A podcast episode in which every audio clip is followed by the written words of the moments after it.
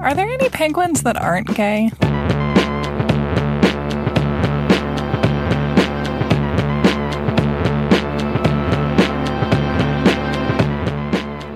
Welcome to You're Wrong About, the show where we learn that American history is really a long list of things that white people have been disproportionately afraid of. Ooh. It's true, right? We're getting to the point where, like, we can't do the premise of the show anymore because, like, you know too much for you to come in fresh to any of these issues. Well, it's a repeating pattern. I don't know the details, but I know that it's going to have, like, an ABAB structure.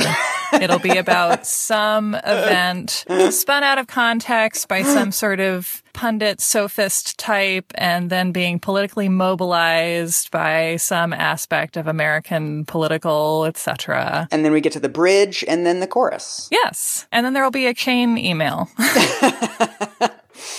I am Michael Hobbs. I'm a reporter for the Huffington Post. I'm Sarah Marshall. I'm working on a book about the Satanic Panic. And we are on Patreon at patreon.com slash you're wrong about.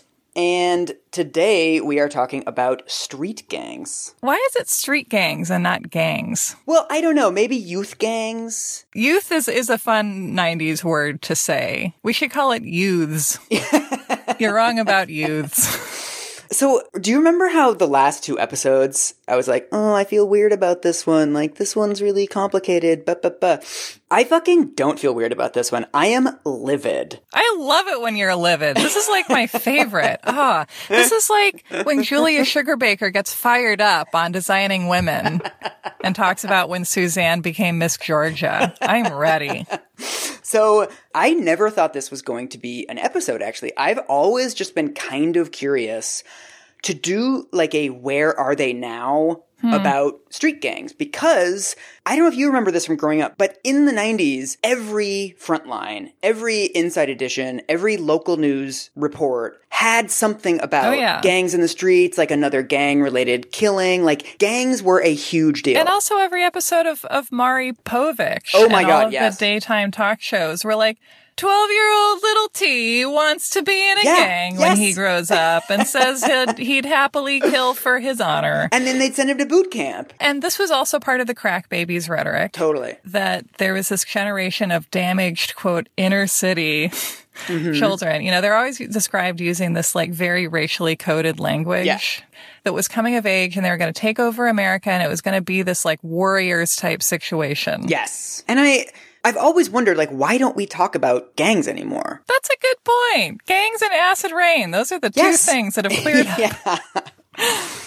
So I started looking into this, and within 10 minutes, I basically came to the conclusion that, like, it never existed. Uh huh. I mean, I don't want to sort of go overboard with the debunking here that inner city violence was a real problem in the 90s, and Yeah. things like drive-by shootings happened, and drug distribution happened, and there were real problems. But all of the messages that we got about gangs, about the nature of them, the scale of them, where they were, how they functioned, all of that was bullshit. Fascinating. I mean, not to spoil the ending too much, but just two of the numbers that I pulled out are first of all, only one in 10 homicides in the 1990s were related to gang activity in any meaningful way. So 90% of the homicides were not gang related in cities. Mm-hmm. And according to the Los Angeles District Attorney, noted social justice warrior, the Los Angeles District Attorney, only one in seven gang members were selling drugs more than once a month. Wow. So the entire idea of gangs as these relentless hierarchical organizations Right. is just wrong. well, we always imagine the enemy is more organized than it is. Yeah. And I mean, I also think I've I've been resisting the urge to text this to you for like three weeks now. there were all these telltale signs at the time that gangs were not a real thing and that they were being vastly misrepresented by the cops, mm-hmm. basically. And so mm-hmm. this quote from Las Vegas, where you used to live, Yay! Las Vegas, like most cities, has a gang unit, hmm. kind of a team of like a couple cops that are dedicated to gang enforcement. In 1986, they give a press conference where they say, Area street gangs, in addition to drug trafficking, are also increasingly involved in burglary, vandalism, animal abuse, and Satanism. ding, ding, ding. Exactly. And as soon as I saw this, I was like, oh, it's happening. Like Sarah and Mike's interests converging. I think this touches on something really interesting, which is that our credibility for people we think of as evil can be like way off. Because Yeah. if we assume that someone's operating from like evil motives and we hmm. apply the logic of quote unquote evil to them as we understand it, I don't know, narratively, then anything becomes plausible because we don't assume they're playing by human rules. Totally. Even Yeah. though they are because they're human beings and everything. Right. You know, that point is rarely made in these conversations. Right. And also, like, just on the panic thing, in Las Vegas alone, there's a really great article about the moral panic in Las Vegas specifically. So hmm. in 1983, there were four articles in the entire year about gangs in the local newspapers. Four hmm. articles. By hmm. 1991, there were 174. Wow. That's one every two days, basically, just in Las Vegas. And it's also an increase of like of 60 fold. And this is why I'm so mad about this, is because I feel like this is really obvious that this was a huge moral panic and complete hmm. bullshit. And yet, And we haven't reckoned with it. yes, there's a couple of really good academic articles that go point by point about how mm-hmm. the entire panic over gangs was false, but very few popular accounts of this. This is why your wonky powers are so useful. 'cause you can you can dive into this material and Prometheus like share it with the plebeians, such as myself, who no longer have database access. Okay, how did this get started? Like take us back to the beginning. So I have a four part structure. This is like Great British Bake Off. I couldn't stop myself because in all the reading about street gangs, it strikes you that it's the perfect moral panic. Like it's almost textbook. The structure that I'm proposing and what it occurred to me to do with this episode was create a sort of typology of moral panics. wow. Like what are the components of moral panics Oh yeah, let's do it. and how Ah. do gangs personify that? Uh, take my hand, Scully. So I have sort of like four components of moral panics, and we're going to talk them through with gangs, but then these will all kind of remind you of other things. of the satanic panic and, and so on. Exactly. And like rainbow parties Rainbow and everything parties. else that we've talked about. The two scariest things in the world Satan and consensual teenage sex.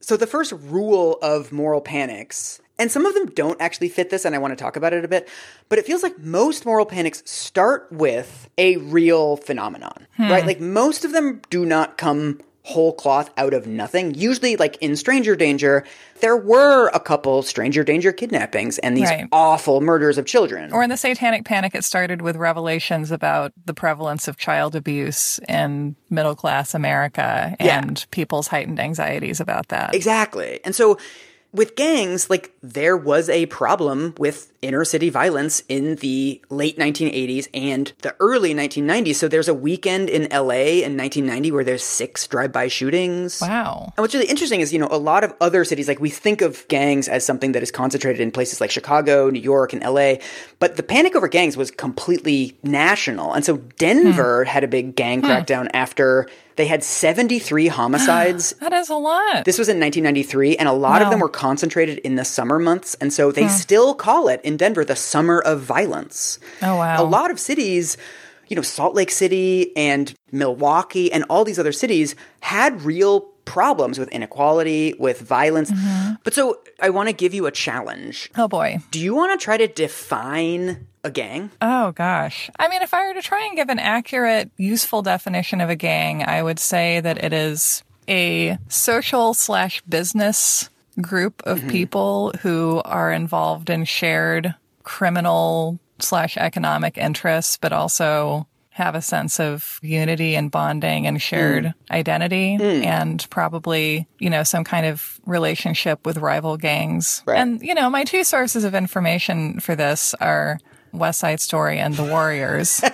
you know, and also this this idea that white America has that the people or the groups of people it's scared of are concerned with them. Mm. You know, because we talked in the, uh, in the Urban Legend Spectacular episode about like emails that went around in the '90s about like gang initiation oh, yeah. rituals where you like flash high beams at someone or like slash their Achilles tendon from mm-hmm. underneath their car mm-hmm. or like col- you know abduct white women in parking garages mm-hmm. and how like we want the monster to be concerned with us. Right. It's interesting what you're saying in that the gang's moral panic, like the 90s period that we're mostly going to talk about, the origin of that is exactly what you just described. So the hmm. place that the moral panic started, the huge spike in articles about gangs, hmm. was the Central Park Five in 1989. Oh, that's so, and of course it inspired that because it concerned a group of wrongly accused yeah. children who were not a gang. Exactly, and so eventually these kids were exonerated. But at the oh time, oh the story was really horrifying. It was a white female jogger. She's jogging through Central Park, and five boys gang rape her and attempt to murder her, but she ended up surviving. Mm-hmm. It is this sort of perfect suburban terror narrative, right? Where it's like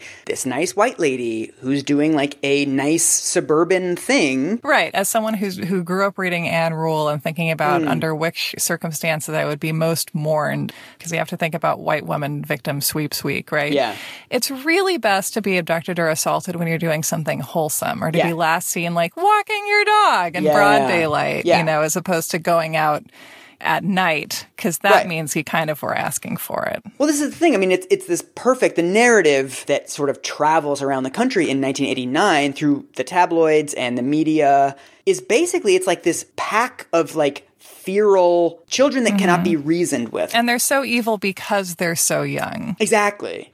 And so this is a really key component of the gang's myth that these are made up of people that are really young and cannot be reasoned with. So I cannot right. get over this quote from a Princeton psychologist who tells the LA Times in 1995 the new breed of predatory street criminal cannot be deterred. They can only be oh, incapacitated. Oh, okay. Oh my God. And this was a very common idea at the time was that deterrent strategies don't work on gangs. Like gangs are so predatory, mm-hmm. they don't even respond to like Pavlov, dog saliva, ringing bells, like basic animal reward and punishment. It's a great way to bring eugenicist rhetoric in through the back door. And what's also really fascinating about this is that the central to me myth of street gangs is that they hold two opposing ideas at once. Hmm. I read a million like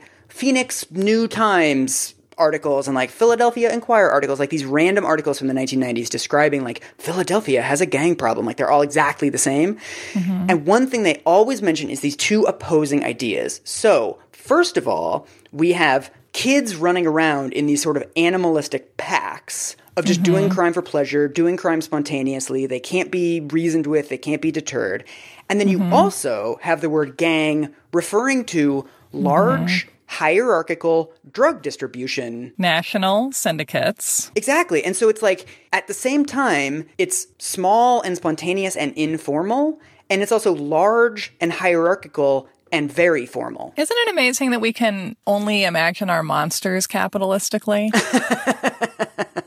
I mean, one of the things that I, I think is really interesting is, you know, this is sort of the new definition of gangs, but when you look at like the, you know the definition that you gave of gangs of like an informal group of people in reality, gangs have been around forever. Right. I read this really great ethnography of gangs in Chicago. Gangs are almost always defined as ethnic minorities. They're people that are mm. outside mm-hmm. of the sort of mm-hmm. legal and political structures of power. Right. And so you form parallel power structures yes. in order because you're excluded by mainstream society in ways yeah. significant enough that you have to develop your own welfare nets and so on. Exactly, which is how we get the mafia, right? The mafia, you yeah. could easily call the mafia a gang or you could call, you know, large drug cartels mafias, right? Like all mm-hmm. of these mm-hmm. terms are kind of interchangeable. And so what happened in Chicago and a lot of other cities is the beginning of the 1900s, there's Italian gangs, there's Irish gangs, you know, a lot of these immigrant communities who at the time are kept out of the workforce, kept out of politics. And what happens is, over the course of the 20th century, the white gangs just become government officials. They get elected to city council. Yeah. Like, they become aldermen. Exactly. Everyone becomes an alderman. And then what happens is, First of all, there's new immigrant communities, right? So in LA, you have a lot of like Armenian gangs and Cambodian gangs, like new arrivals of immigrants mm-hmm. who aren't yet plugged into the structures of power.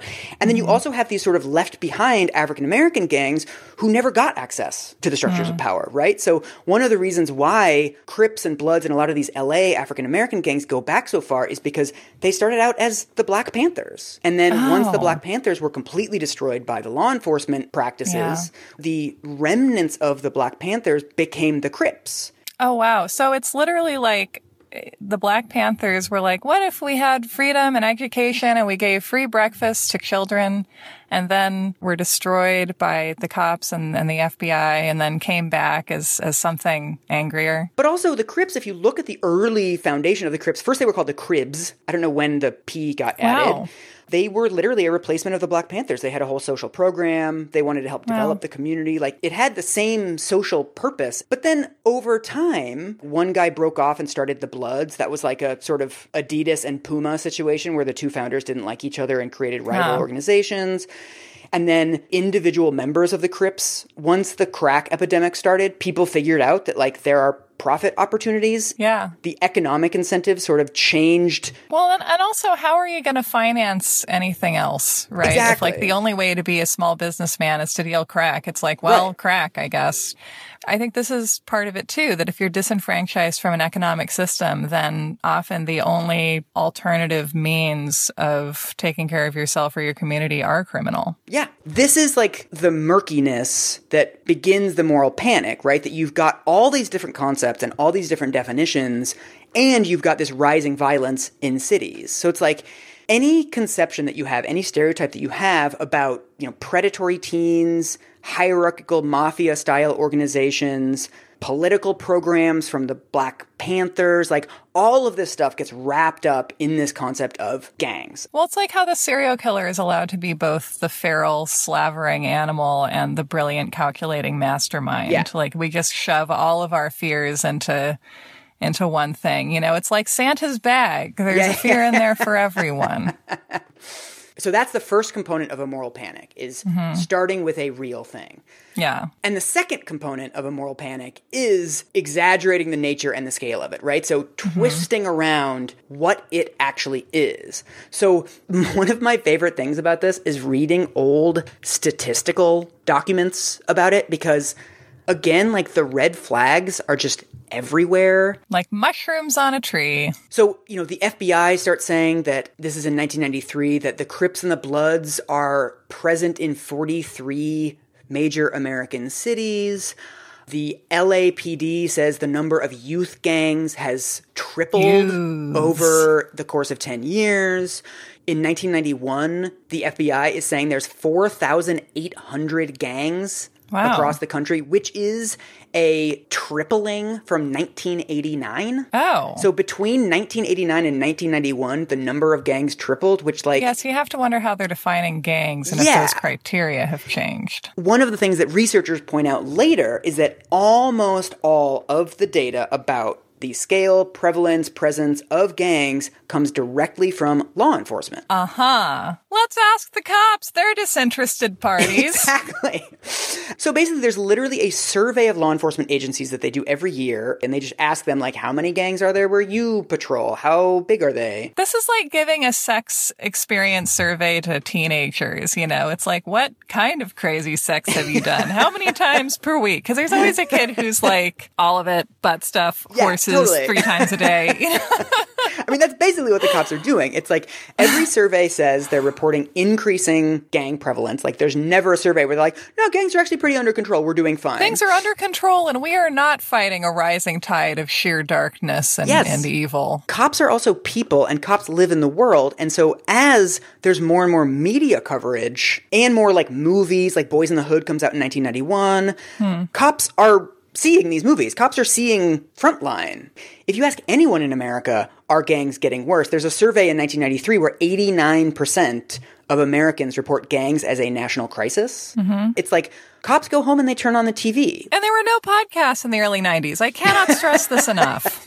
I mean, one of the things that I can't get over is, you know, you read these old reports and there's so many red flags that this information is bullshit. So, one of the statistics that goes around is that LA has 49 times more gang crime than New York City. Are they feeling competitive? It's used as look how bad the gangs are in LA, but it's like, wait, wait, let's think about that for a second. It would make sense if there were like 49 times more surfers in LA than New York because there's like an obvious explanation for that. And you know, if you had something like there's twice the gang crime in Los Angeles than New York, you could say like, well, the unique history of the place. but 49 times like awooga, like something doesn't smell right about that. But white people love feeling like they live in Gotham because that allows you to respond to things with disproportionate force and fear and calling the police all the time. Another one that I can't get over is the police in Phoenix report that there's 4,000 gang members in Phoenix, like teenage gang members.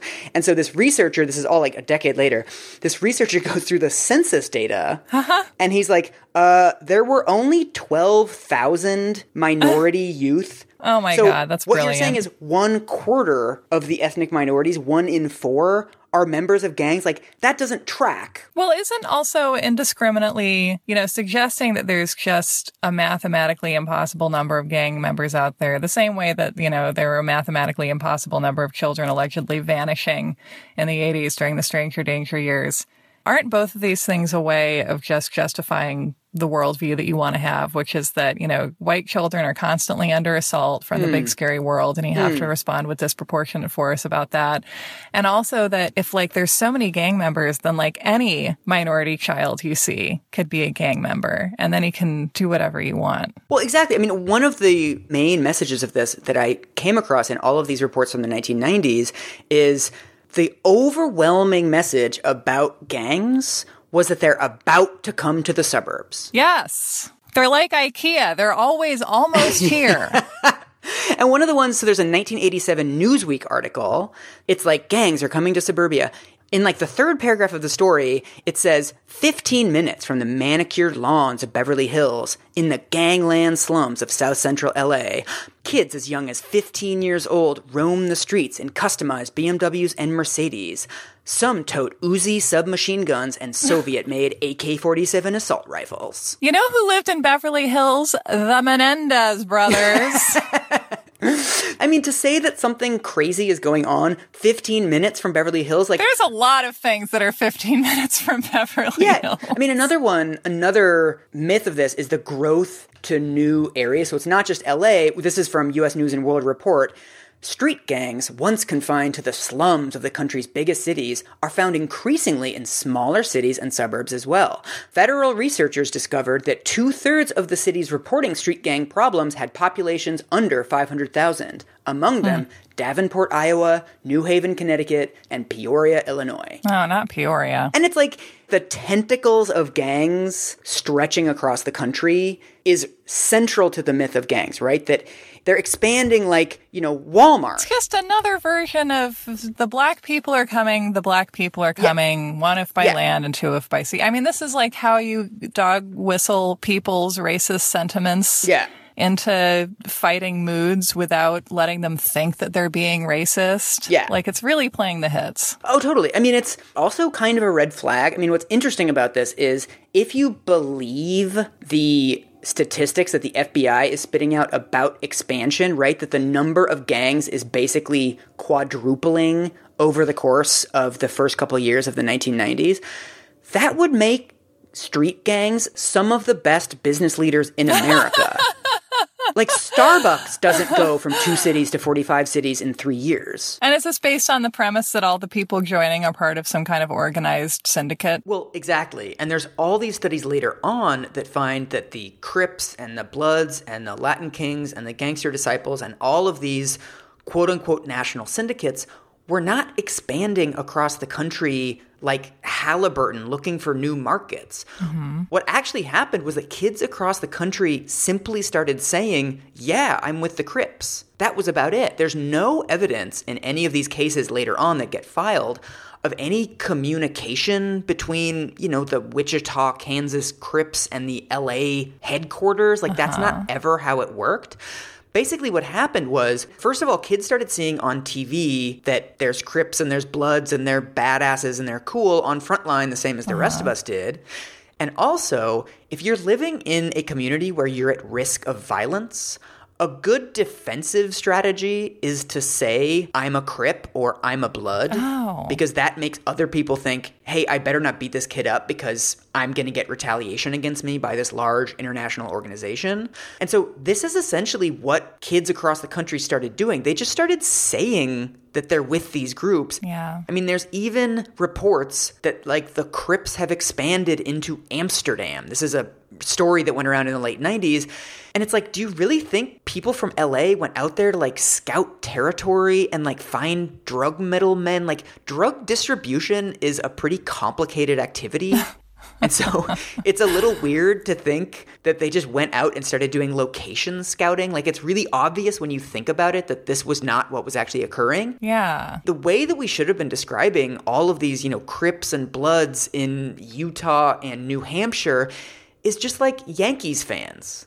like anyone can just say that they're a Yankees fan. That doesn't mean that they're in meaningful communication with the Yankees or that they're part of the organization. Anyone can just say it. Right, right. You don't have to be initiated. You don't have to have any, you know, number of hours that you're working for the Crips per week. Right.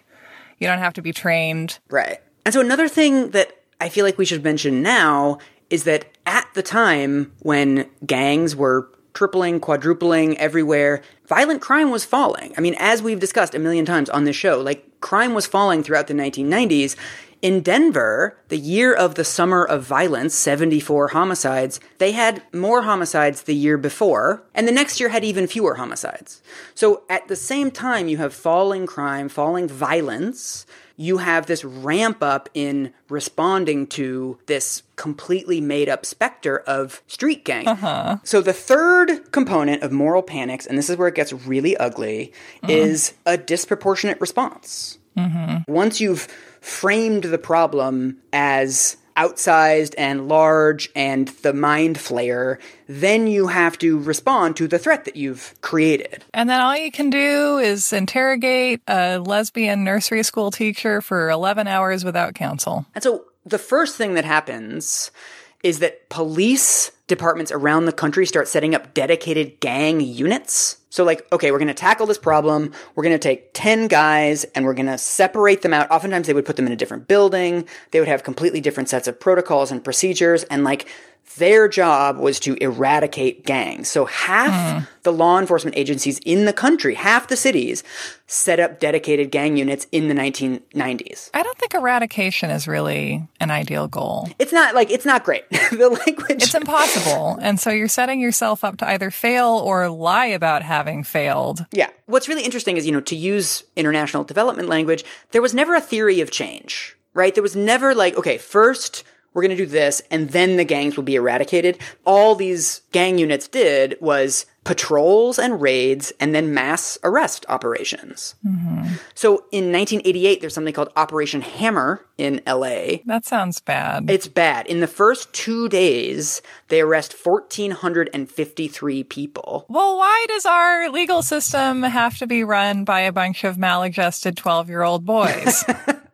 Well, I mean, it is very like teenager logic. It's basically just like, we're going to be mean to these people and then they'll stop being in gangs, as opposed to, we're going to be mean to these people and then they're going to form gangs in solidarity against us, which is basically what happens in LA. I mean, the main driver of this in LA in the early 1990s is this number that goes around all the time that the LAPD keeps saying that gang members outnumber the LAPD. it's like the saying that a woman is more likely to be struck by lightning than she is to be married after she turns 40. It's something you say because it feels true, which is fine if the context is sleepless in Seattle, but not if it's policing Los Angeles. One of the things I can't get over is just how comprehensive all of this was. So, cops started sending police officers into schools. Oh, right. And like narc on 15 year olds. Yes. The Lord's work. A thing they did in Las Vegas was they would raid crack houses, but they started bringing the media along. Oh my God. They would get intelligence that like some random suburban house was a crack house, and then they'd call like Channel 7 or whatever, and they'd have them in the back seat to watch the raid go down. So they are oh deliberately producing images and they're reproducing this narrative that gangs are out of control. They're doing PR. Yes. You know, and the 80s are also really like a halcyon time in the unholy union between American media and law. Oh, yeah. I mean, I think this is one of the best examples of this this 15 year collaboration where the cops are providing all the statistics. They're providing all the evidence that gangs exist, right? They're providing the homicides, like they're telling the media that these are gang related homicides. They're giving them the quotes. Totally. And you Yeah. know, one of the things that comes up later is that it turns out one of the reasons why LA has so many gang related homicides is because they define any murder of a gang member as a gang related homicide. Interesting. So they would classify like a dude whose girlfriend shoots him because he cheated on her. Mm-hmm. If they suspect that guy of being a gang member, they'll call it a gang related homicide. Or if two dudes get in a fight at a bar and one ends up stabbing the other, they'll call that a gang related stabbing. That's like calling my death a podcasting related homicide because I make podcasts.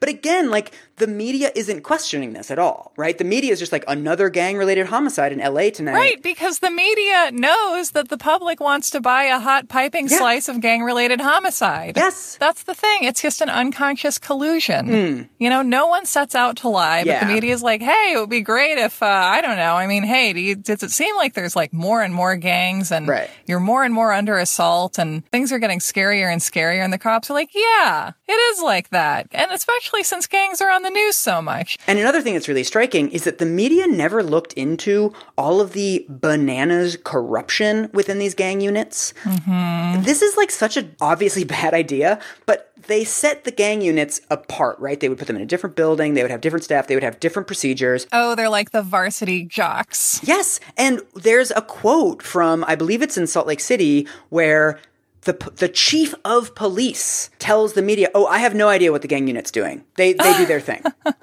First of all, it's just bad policing in that gangs are affecting, you know, drugs and violence and all these other things that police do. So why would the gang unit be separate from all these other things when like the reason gangs are bad is because they're doing drug stuff and murder stuff. So Right. why would you separate the gang people from the homicide and the vice people? Like it doesn't make any sense. Right. And then because they have literally no accountability in a lot of cases, all these gang units are super corrupt. So the, the famous one is the Rampart scandal in LA. Talk about that. I have no idea what, what this one is. This is unbelievable. So in 1998, a gang unit police officer named Rafael Perez was found to be stealing eight pounds of cocaine from a police locker. That's a lot of cocaine. Then, because they offer him a plea deal, et cetera, oh my et cetera, God. he agrees to talk. What he reveals is that for years, it's called the crash unit, which stands for something which I forget about. Creating and rationalizing allegedly safe help.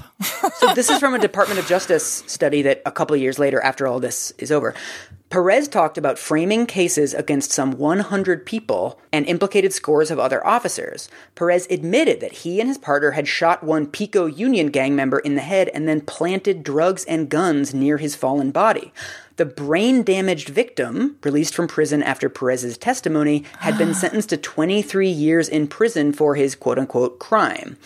Perez testified, this is so fucked up. Perez testified that potential witnesses to police misconduct were handed over to the INS for deportation. Uh, okay. Oh my God. Officers in the unit were awarded plaques that celebrated incidents in which they had wounded or killed people. No! They had to go to a trophy store and order plaques and fill out. They I had to go to petty cash to commemorate their violence. I mean, can you.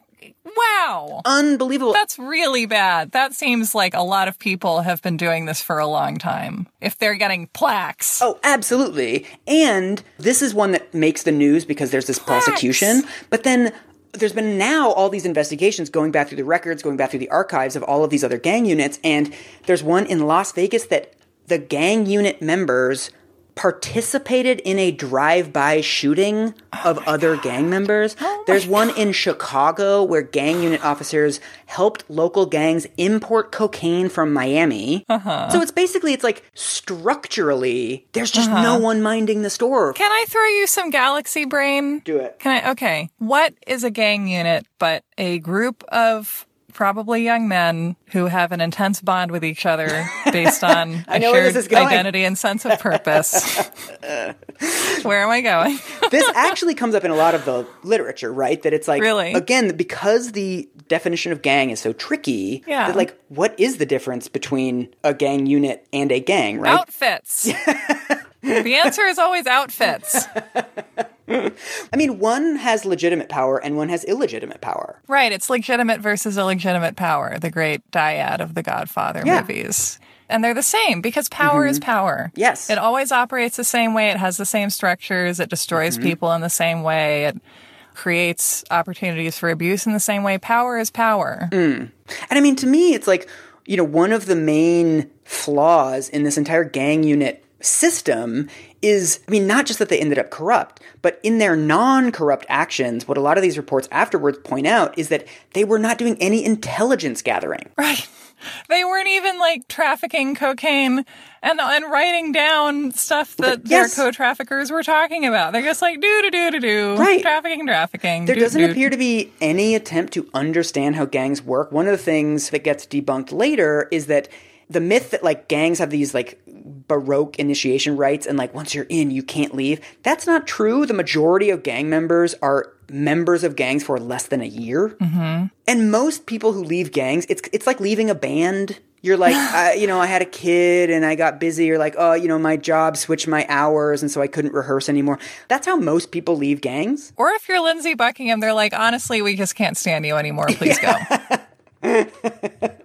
But so, I mean, there's nothing all that exotic about it, right? Like most people that are joining and leaving gangs, like these are porous distinctions, and people often identify as members of like five different gangs. Like the whole idea of a gang is much less formal than the legal system makes it out to be. This is why we're so obsessed with these theoretical, these imaginary hierarchies and this idea that they're so organized and so complicated because we don't want to acknowledge that it's like any other social grouping. You know, it's like a sorority, it's like a Hmm. Right. soccer team, it's Right. like so many things that you join and derive a sense of identity from and kind Yeah. of drift in and out of as, as your perception of yourself changes. Yeah.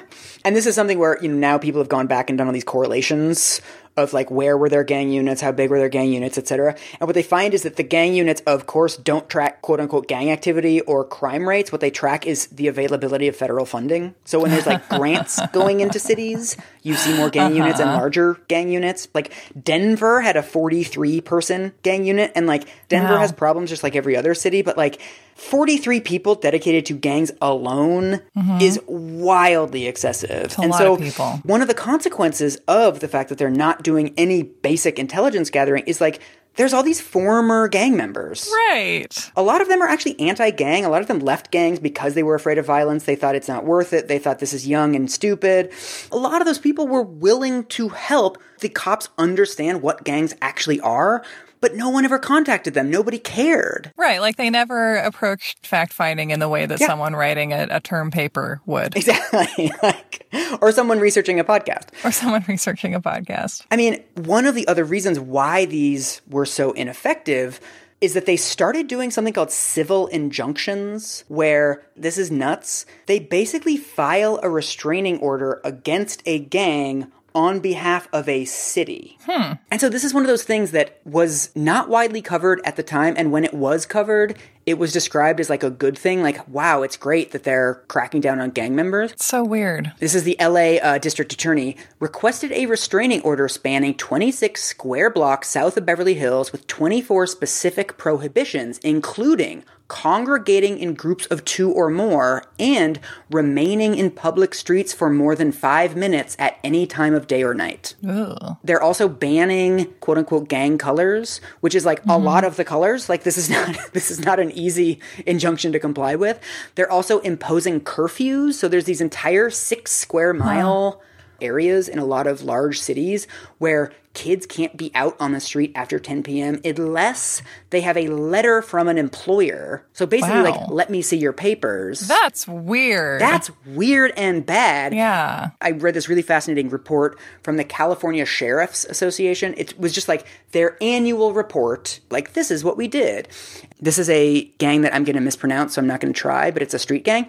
And this is them bragging about it. The injunction prohibits members of the gang from committing acts such as associating with other members, wearing Dallas Cowboys attire, and uh-huh. staying out past 10 p.m. I mean, especially if you have a crackdown on, you know, freedom of assembly, that's bad. It's bad. And then also, a huge component of this is that they're basically saying, you know, if you're a member of this gang, then you shouldn't be out past 10 p.m., blah, blah, blah. But it's like, well, what's a member mean? Who's defining Right. Who is And a if member? the police are defining it based on their expertise of almost zero, Yes. it's not as if you can prove the police wrong very easily once they've made a decision about you. There's a story of a kid in Phoenix who, in, in an 18 month period, is accused of being in three different gangs, none of which get along with each other. Well, it's like being accused of being a Satanist because, again, it's like the feared thing hmm. is kind of imaginary. So. Yeah. you can project it onto almost anyone. This is unbelievable.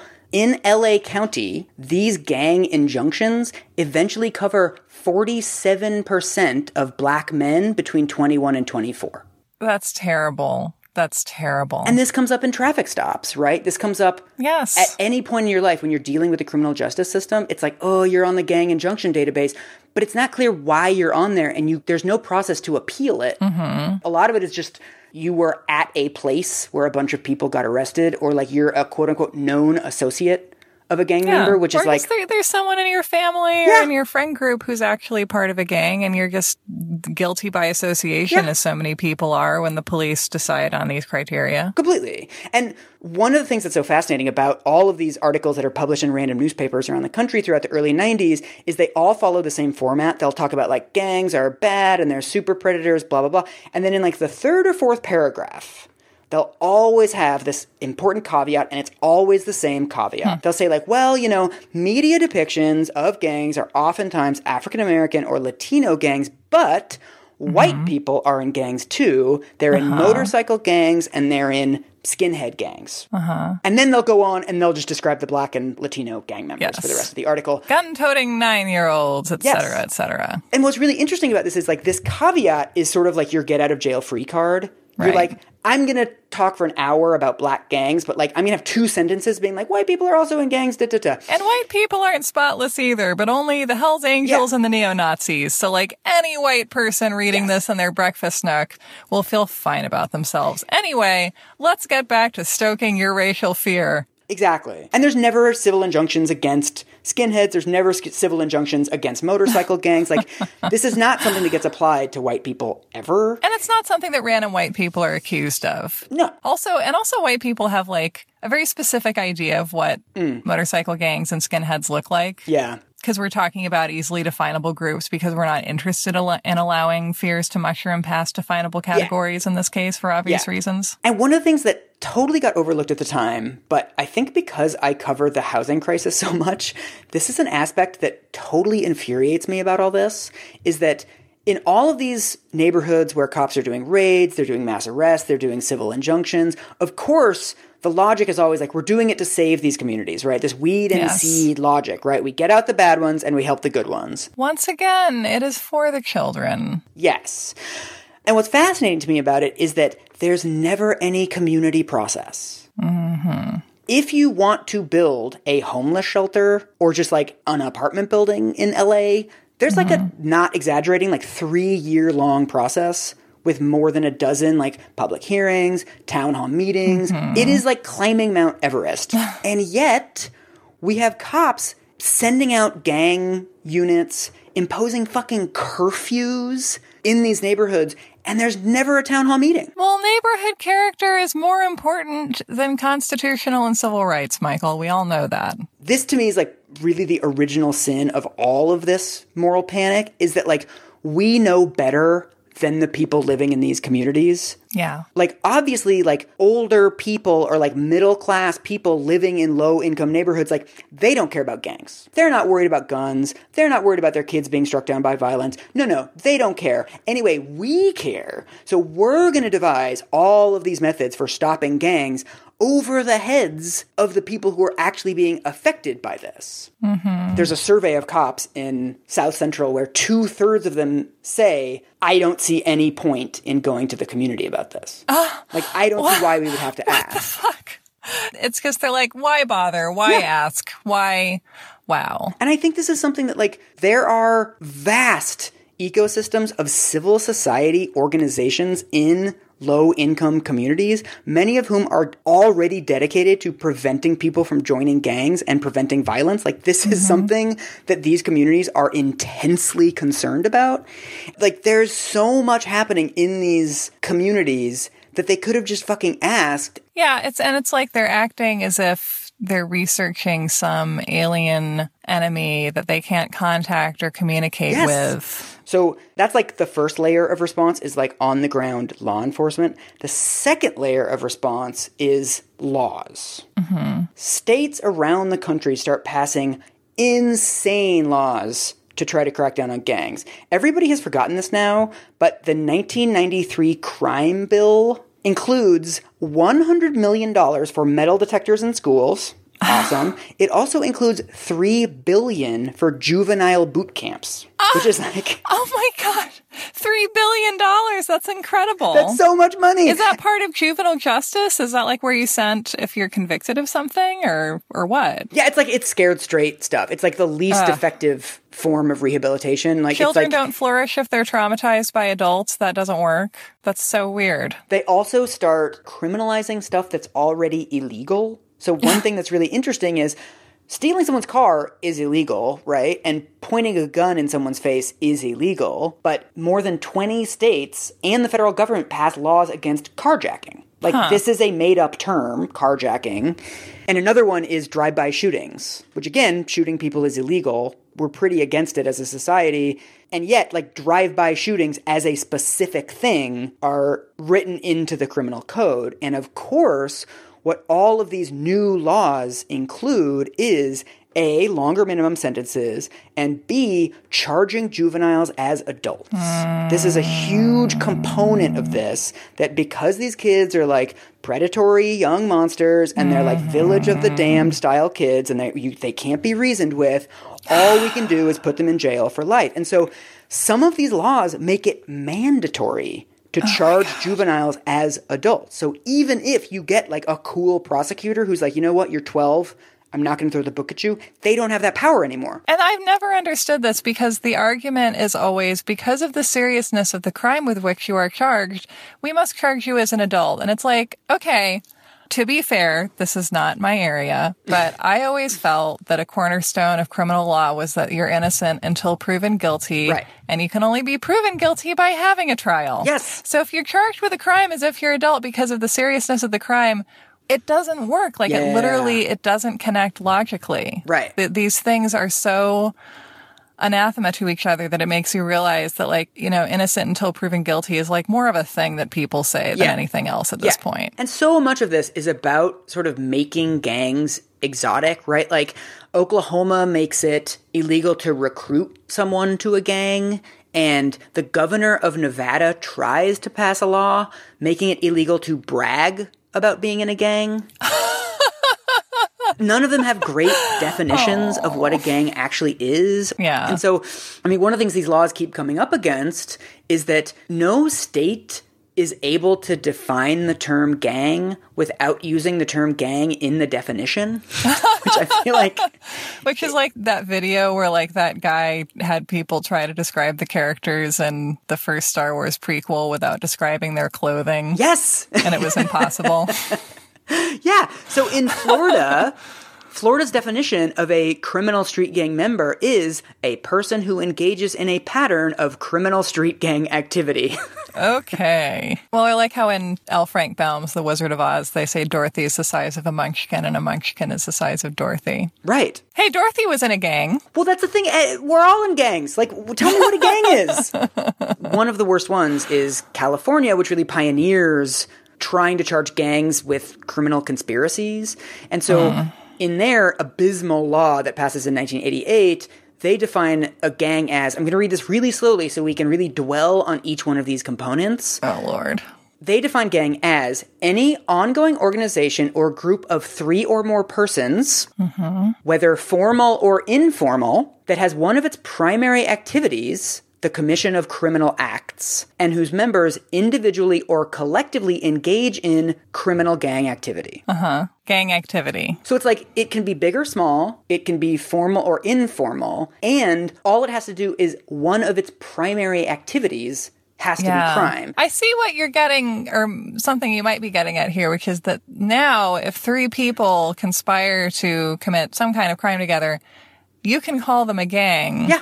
And then potentially apply a bunch of harsher charges to them if, if you weren't charging them for gang related criminal activity. Exactly. This gives you a way of charging people with felonies mm-hmm. that used to be mm. misdemeanors, right? So all Oh. kinds of things like graffiti, stealing cars, shoplifting, being loud in public, all kinds of stuff that used to be just like kids will be kids becomes evil. So as a prosecutor, you throw the gang's barrel and it just explodes in a shower of coins. Yes. And also, you know, it's so obvious from this definition, but what lawyers point out, because of course these get constitutional challenges as they should, Mm-hmm. according to this definition, first of all, every fraternity in America is Yeah. a gang, right? Yes. Because as one of its primary activities, well, like underage drinking is a crime. And also sexual assault, which happens rather frequently in that setting. Exactly. And so then the debate becomes, well, what's the primary activity of a Yeah. fraternity? Well, that's a word that you can't really define legally. Like, this is one of the things I love about American law. We're like, why don't we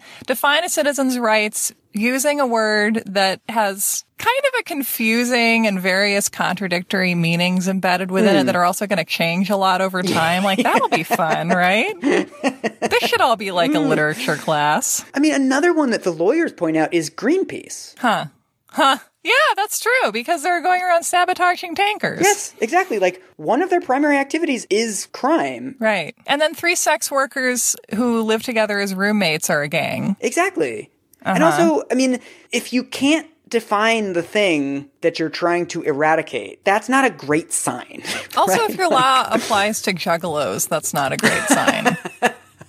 And so, what starts to happen as soon as these laws get passed is that you have 30, 50, 80 people getting charged with a small cluster of crimes, right? So, California passes a law in 2001 that allows gang members to be prosecuted for crimes that they benefit from. wow. So they don't even necessarily have to have known about the crime in advance or afterwards. Any crime that benefits the organization, anybody can be charged with it basically. Well, that's just silly. So one of the most fascinating articles I came across was an analysis of every single charge under the RICO statute. And RICO is organized crime. Yeah, RICO is the law that they wrote basically to take down the mafia. Uh-huh. But so these are the conspiracy charges. So they find 115 street gangs and 3,000 people were charged between 2001 and 2011. And so mm-hmm. in a shock to no one whatsoever, it's 75% African American and Latinos who were charged with RICO. Mm-hmm. And the authors go into this in great detail of even under the RICO Act, there's no clear understanding of what exactly is a gang. So they use the example of on March 9th, 2011, police officers arrested five white adults at a North Carolina residence for running a meth lab. The 5 mm-hmm. offenders were charged with various felonies, but not labeled a gang or charged under RICO. Mm-hmm. In March 2010, officers arrested 12 white men who were involved in an interstate theft and drug ring. For months, the men stole vehicles and prescription drugs from Florida and later sold them in Alabama. The men were charged with multiple felonies for fraud and narcotics offenses, but they were not labeled as a gang or charged under RICO. Mm-hmm. Right? So it's like people commit crimes in groups. That's not all that exotic of a concept. Right. But it's only when we add this extra fear, this extra super predator tone on top of it that we start calling it a gang. So he then tells these two really, really, really heartbreaking stories of people who are basically being charged with felonies for the equivalent of like low level drug dealing, low level mm-hmm. graffiti. One of them is a quote unquote gang known as the Pitch Dark family, where mm-hmm. the prosecutors are saying it's a gang and you can tell because there's all these like documents showing that they're together and they've given themselves this name and they have initiation procedures. It turns out it's the name of a rap group that these three dudes are in. And so Yeah. the reason that there's like names of them all over the place is that like that's how you advertise your band. Yeah, and because people who commit crimes together don't necessarily spend a huge amount of time inventing secret handshakes, but Yes. teenagers and bands do do Exactly. that kind of thing. And so one of the things they mentioned in this article is the defense called attention to the fact that the government's own witnesses admitted that each defendant who sold drugs kept his own profits and did not contribute any of those profits to the PDF as an organization. There was no evidence of existing organizational rules or a defined structure.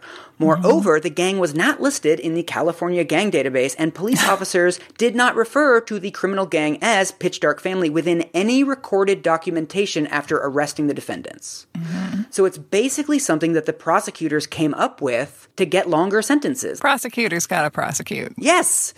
And there's also the really heartbreaking one is these girls, so about a quarter of the gang members in the country estimated are female gangs. Really? Yeah. I would never, ever, ever have guessed that. But then of course, like what does gang mean? Where is this information coming from? Like I, I- Yes. Is it because girls like to give cute names to their friend groups more often? Is that the reason? well, listen to this. This one sucks. Oh, God. Basically, it's a girl gang who is known as the Wolf Pack. Like everybody knows them as the Wolf Pack. Everybody calls them the Wolf Pack. They get busted with again selling small amounts of cocaine, some like criminal mischiefy type of stuff. Mm-hmm. And you know, of course, the prosecutors painting them as these like remorseless, terrible, you know, criminal organization, whatever. Their mom comes and testifies and says. I'm the one that gave them that name because Aw. they all grew up together and they would play out on the street and I would make them food after school. And I would say, Wow, you're hungry as a wolf pack. I'd better make more food. And so this became a joke that she would have with the other neighborhood moms. Like, oh, the wolf pack's going to be home soon. I better make some sandwiches. and the other moms started calling them this. Oh, my God. And so this perfectly normal, perfectly nice name Yeah. for a group of girls then becomes a reason to prosecute them even harder. And the defense doesn't work. They get prosecuted under RICO. It's amazing.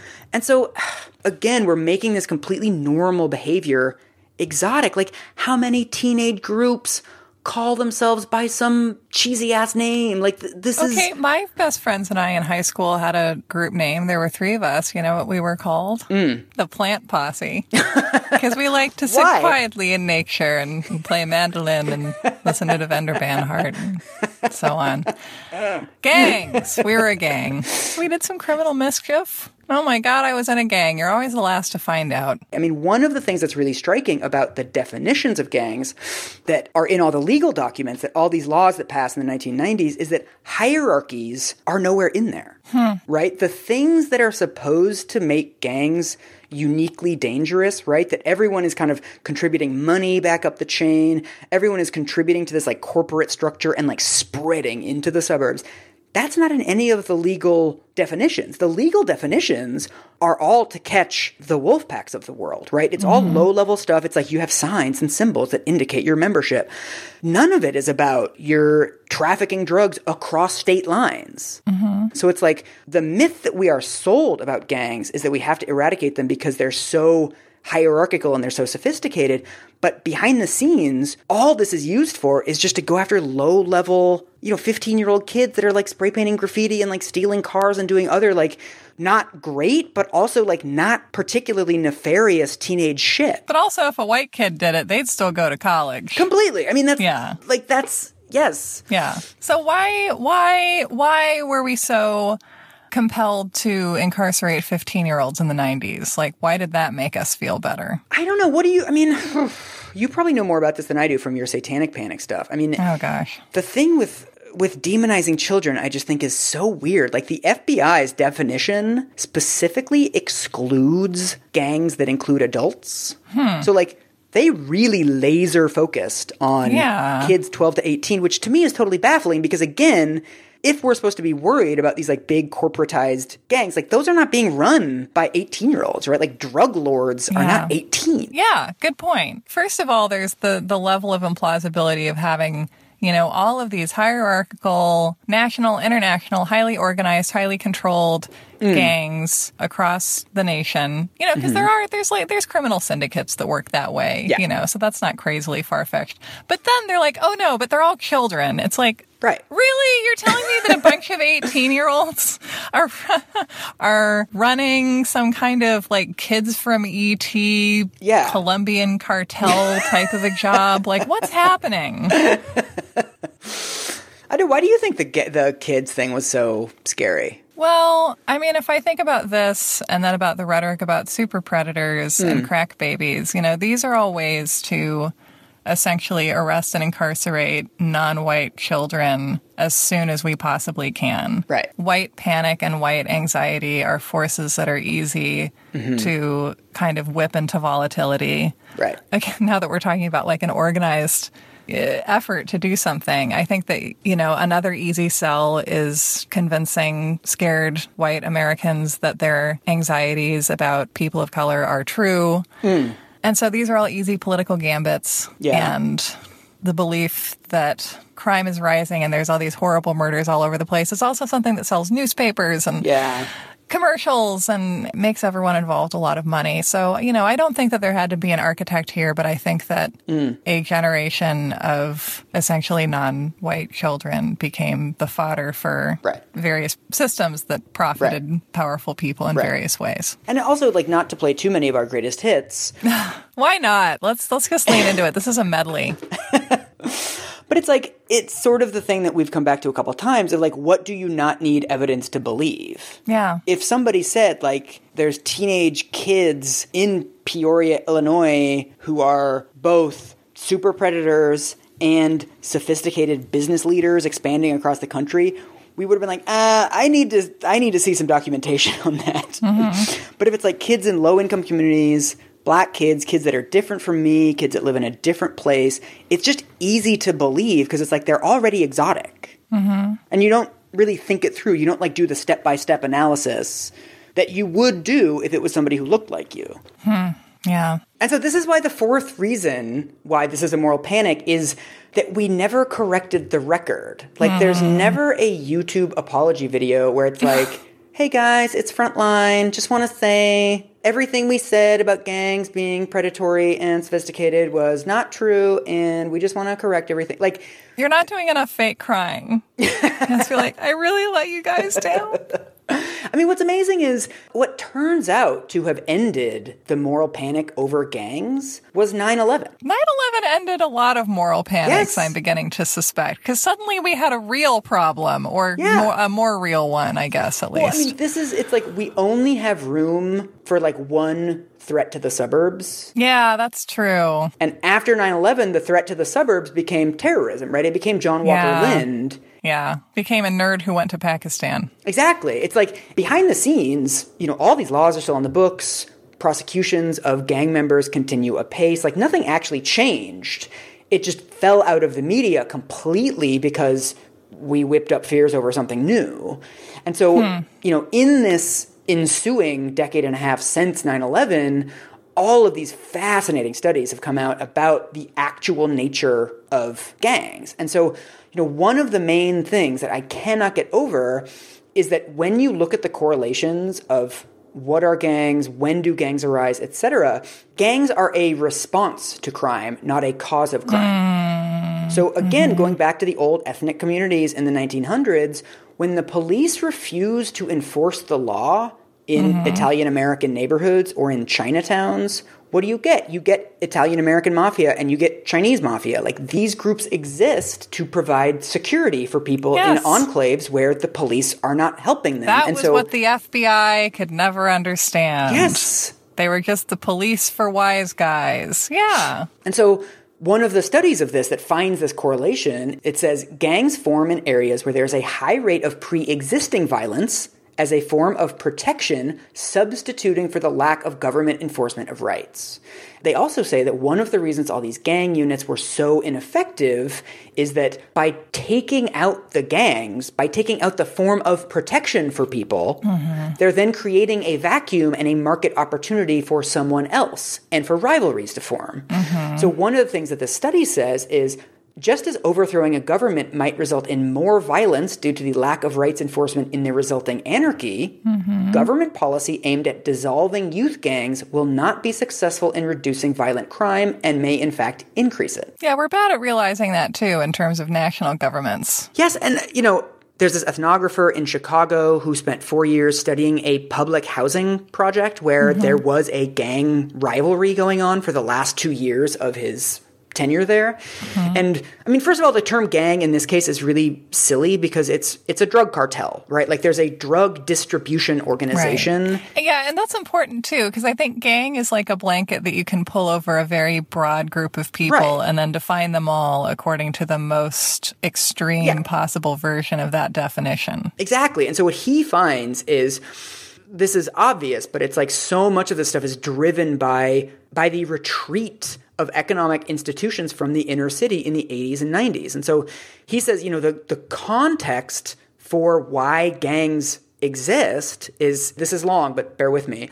He says the key components were the outmigration of industries and the ensuing loss of employment for blacks in blue collar mm-hmm. jobs. The subsequent segmentation of the labor market into high wage sector out of reach for most displaced blacks and a low wage service sector where blacks competed with women and minorities for menial and part time work. Mm-hmm. The flight of economically and politically powerful constituencies to suburban and non ghetto central city areas and the evisceration of public institutions due to cutbacks in federal and state funding. Mm-hmm. What he finds is that in this public housing complex, only 4% of the people are engaged in formal work. Wow. Almost everybody else is getting by with whatever economic opportunities they can find. And so for mm-hmm. some people, that includes selling small amounts of drugs. Yeah. But that also includes all kinds of other stuff. It includes like they're doing car repair, mm-hmm. they're doing domestic work, they're building crafts, they're kind of starting their own businesses. Like these are the things that people do when there aren't formal economic opportunities. And the pull of a drug cartel, the pull of employment is pretty great in contexts Yeah. like that. And so another thing that he finds that is super important for understanding this is that as he mentions there is a sort of one drug cartel running this public housing block. There's another one that is running a public housing block a couple blocks away. And eventually there forms a gang rivalry. But what's important about the gang rivalry is gang leaders much more often talk their members out of killing people hmm. than talk them into killing people. Which is also represented in the Warriors. What you have is the way that this gang war starts between these two cartels is two low level members of one of the cartels get super drunk and they mm-hmm. decide like oh yeah fuck these other cartel like they're bad but but but this has kind of been like these tensions have kind of been simmering in this like montague capulet kind of way. And so in their drunken state they decide to go do a drive-by shooting of some of the rival gang members. They're not really thinking it through and they accidentally hit two little girls that are playing on a playground out front. Hmm. And so it's awful and what it also causes is then a cycle of revenge. So then Yeah. the rival cartel then kills them because mm-hmm. you killed two little girls in our housing project and then somebody from the first cartel has to go kill somebody from the second cartel. like it then becomes this much more escalatory thing but it's not again it's not this like sophisticated you know gangs going out and committing gangland assassinations goodfellas style it's just Right. like a dumb thing that somebody did entrepreneurially not hierarchically Yeah. and this is also, I- you know, I mentioned at the beginning that the vast majority of quote unquote gang related homicides are not gang related. That there's all these other studies of this, that there's a really good study of Chinese gangs in Vancouver hmm. where they look at all the murders and 43% of the murders were started when a guy from a rival gang looked at me the wrong way because Wow. it's basically it's like it's not organized it's totally spontaneous it's Yeah. like i'm affiliated with this group and you're affiliated with this other group it's like high school kids being like oh i go to this high school and you go to this other high school and you suck and then it just escalates into violence Yes, I still feel enmity toward Jesuit, who had a way better soccer team than us. but it's like it's basically the same structure as that i mean there's all kinds of psychological and anthropological literature on this where you find this across cultures and in all kinds of different countries where under a context of constant threat when groups form, those groups become very important and the group identity becomes very important. And oftentimes, in a way that I think is difficult for people who can sort of rely on law enforcement to understand. Any threat to the status of that group is experienced as an individual threat. Yeah, how do you feel if people are hostile toward the gays? You know, I mean, Yeah, that's how we feel like- about our identities generally, I think. Right. You know, if we, especially if we have any sense of, of a marginalized identity, like you have Hmm. to respond, you know, you have to protect yourself if you're Yeah. used to needing to do that. Right. And it's not it's not defensible, like it's not good. Human behavior isn't good or bad. It's just, you know, it is. Yeah, but it's like if your entire strategy for dealing with that is like we need to eradicate gangs, it's like what you're really talking about is you're eradicating a form of interacting with other people, right? Like this stuff goes really deep and you can't get rid of a feeling of commonality between three or four people that are under the same circumstances. Like you can't stop teenagers from calling themselves something. Or you need to get rid of, of the sense of danger that they respond to by forming these Hmm. these bonds that, that lead to group violence. Yes. Make the world a safer place. I'm sorry that the answer Yeah. is always that. It's very annoying. Yeah. But you know, what are you gonna do? I mean, one of the things, there's a Surgeon General's report about this in the late 90s, and it's extremely telling to me that it only lists three effective gang strategies, and one of them is expanding the foster care system. Huh. There's all these other institutions that are contributing to this problem and to this escalating cycle of violence. And if your response to the cycle of violence is to deal with the gangs rather than the violence, you're not going to get anywhere. Well, you're gonna get up your numbers for arrests and incarceration, but Yeah. you're not gonna solve the problem you're claiming to attempt to solve. No. Exactly. And so it's it reminds me a little bit of when we talked about the obesity epidemic where it's like, you know, people shouldn't be fat because they'll all get strokes. And then you're like, well, a lot of fat people really aren't at risk for strokes and a lot of skinny people are at risk for strokes. Mm-hmm. So like, why don't we deal with the strokes? Like we know how to prevent strokes. And why don't we just get rid of this like middleman concept of obesity and just like deal with the thing we want to deal with and know how to deal with. Yeah, but no one Like, likes that argument because what we really want to do is confirm our anxieties as dominant culture, right? Like nobody likes the person who points out that the fake reason doesn't work, right? Yes. Like when your mom is Yes. like, we can't have Aunt Tricia stay with us because we don't have a fold out couch in the basement. You're like, but we do have a fold out couch in the basement. It's like, no, the reason we can't invite her is because Mm. she's had an affair with the Volvo dealer and we don't, Right. we're uncomfortable about it.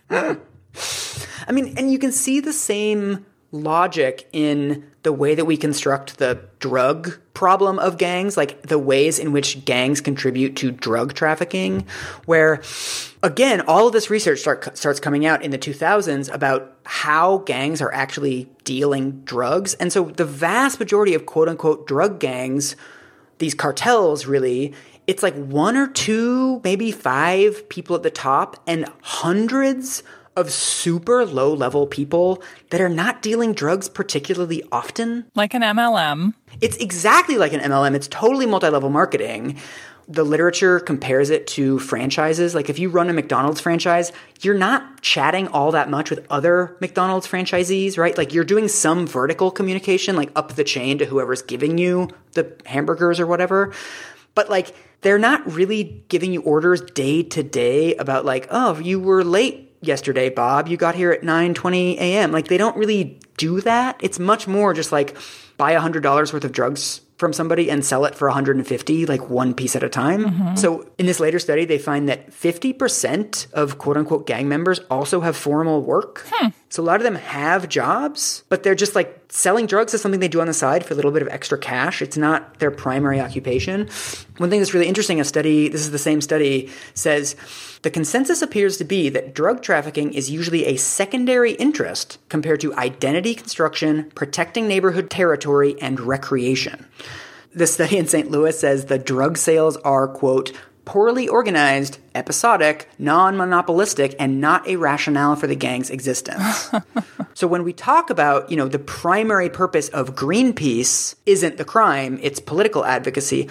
Well, you could make an argument that the primary purpose of a lot of these lower level, you know, five kids together wolf pack type gangs, the primary purpose is not drug trafficking. The mm-hmm. primary purpose is feeling like you're part of something. And so, by the court's own definition, they shouldn't be charging all of these gangs as criminal organizations when it's incidental to the Right. gang. It's not central to the gang. Let's say if you have a group of friends and you get together and do crafts on Friday nights, you know, you're not friends so that you can do crafts. It's a function of the Right. friendship. Even like with the multi level marketing metaphor, there's also very little evidence that people are sending profits up the chain. Hmm. I mean, that would make much more sense. You like lay out a certain amount of money up front and then you have your own little Yeah. chunk to go off and parcel out however you want to. Like that's how Yes. that's how business tends to work. Right. I think probably the thing I should probably end with is I mean, you knew this was coming, but when you compare rates of juvenile delinquency across races, you see that like white kids are just as juvenile delinquent as black kids. Like there's no, you know, when it comes to graffiti, stealing cars, being out just doing dumb teenager stuff, mm-hmm. there isn't a lot of racial difference. Mm-hmm. You know, of course, this entire problem has been constructed in contravention of all available evidence. Great. So, what is anything true? Like, is there anything that we were told that people were saying in the '90s that was not a complete exaggeration or or made up? Or Saved by the Bell, that was. yeah, they probably did have a very special episode about gangs. I mean, so much of this to me goes back to the way that common behavior gets turned into something dark and devious when somebody else does it, right? That, like, what we were really talking about with these gangs was like, you know, representing your high school or having a group of people that you hang out with and you're proud of and connected to, which is just a feature of humanity. Like, that's something that people do everywhere. Mm-hmm. And so we found a way to tell that story as something deviant and wrong and gross. Mm-hmm. But it was much more important at the time to try to sort of do the opposite thing. Like we we have a problem with making exotic behavior normal. Hmm. That's the direction that I think we struggle with, especially as media, of being like, here's a thing that maybe you're not super familiar with, but it's actually more or less the same as what you do. And it's not that hard to see it. Like you have to, if you're like not trying to spin it as this hmm. far off scary thing, then it's pretty easy to Yes. see that. Can Yeah. you say again what are the four stages of moral panic so that we can recognize when we're experiencing one? They were start with a real thing, mischaracterize the nature and scope of the problem, mm-hmm. Respond disproportionately, and never return to debunk it later. What do you think? What did I miss? Well, I guess the one thing I would add, and I, I don't think this is part of all moral panics, but I do think it was part of the satanic panic, is something where you identify the problems within dominant culture and then project them onto an outsider group that you can then vow to eradicate. Ooh. we suddenly, as a culture, kind of figured out about child sexual abuse, and then we didn't want to look in the place where it made the most sense to look for it. And so we were like, it's daycare workers and lesbians and occultists and people who are poor, people who can't afford lawyers, people who can mm-hmm. be kind of quickly routed by the system. These became the people who were, who we, you mm. know, took this disproportionate response to, who hmm. this panic was aimed at. So I think, in gangs, it would be interesting to wonder if there was something about, you know, the way that dominant culture was run, the way that white America was run, maybe even the way that the police were operating that we projected. Yes. As always, I end this episode more afraid of the police and the media than I was when I began it. Mission accomplished. And therefore afraid of myself because I am the media. So, as always, I fear our gang. Good.